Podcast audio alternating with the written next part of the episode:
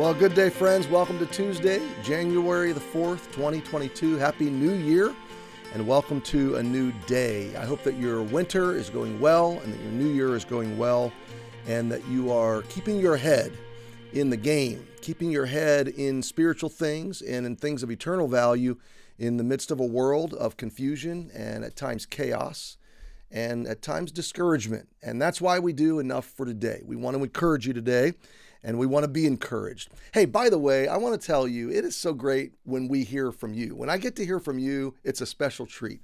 Yesterday morning, I got a text message from one of our church family members who just said, hey, I know Mondays are hard. Be encouraged. We're so thankful. And she went on, and it was a great encouragement. Got an email from a church family member who had given done to a friend who is battling an illness.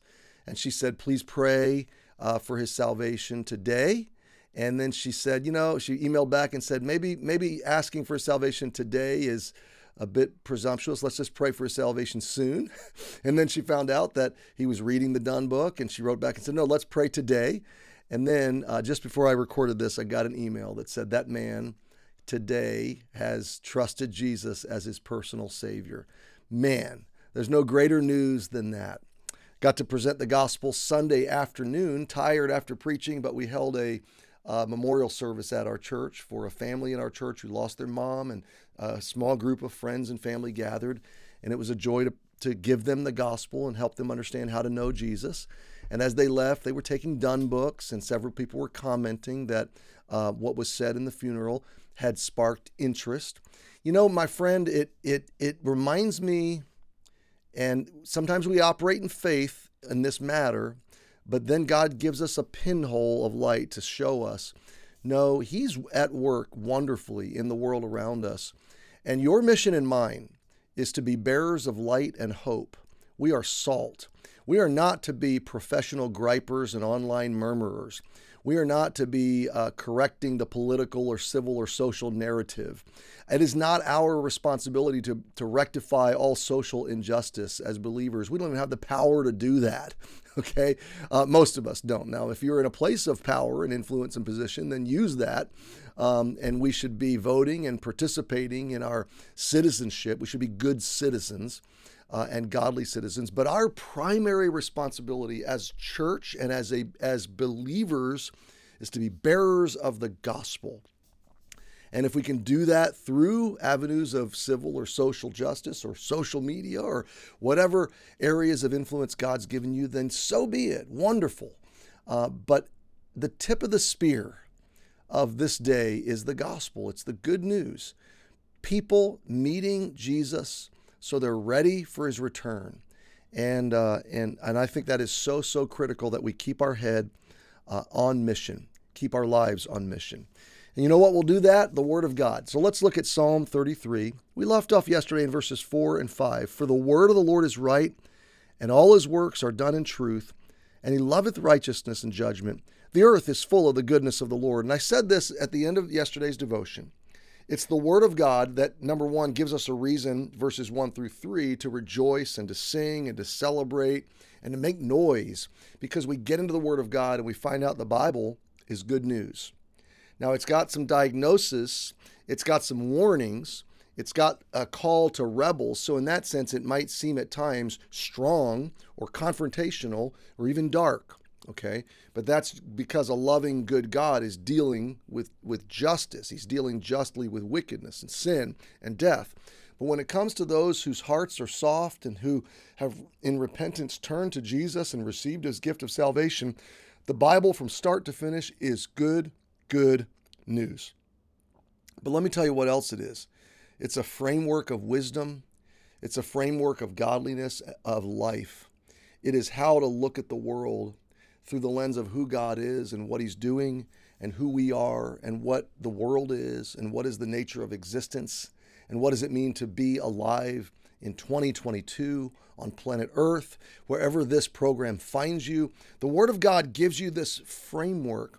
Now, my friend, I want to build on what we said yesterday, because the Word of God gives us truth, gives us a sense of what is right and wrong, gives us judgment, discernment, okay? And in a world where more words and more noise is coming at us than ever before, we need discernment. We need the ability to filter what we're receiving through the truth of the Word of God. In that, we're going to then be able to look at the world and discern and see what the end of verse 5 says, the goodness of the Lord. Throughout all the earth, we're going to see that there is the fullness of God all around us if we have the discernment to see it and to engage with it and to walk through this life, whatever our circumstances, to walk through this life with Him. Okay, so let me build on that for a minute and encourage you when it comes to engaging the Word of God this year. I'm so glad you joined me on Enough for Today, but can I tell you that 10 or 12 minutes with me is not going to be enough, okay?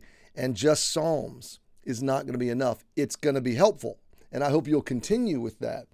But there's so many great ways to engage the Word of God, and there's so many free supplementary ways to engage the Word of God.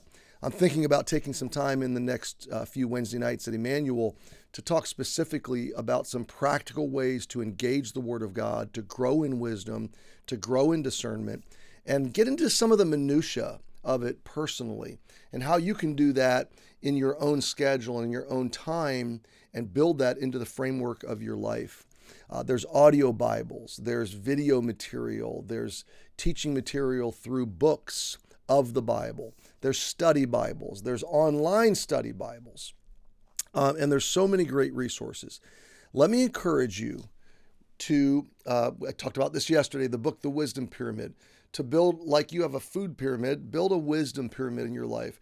Let the widest, broadest foundation of that pyramid, in other words, what you consume the most, be biblical in nature. I want to challenge you to look, to evaluate all the time you spend on email and text messages and social media and Instagram and whatever else there is out there, podcasts, audiobooks, entertainment, streaming, binge watching your favorite television show, sports, whatever it is.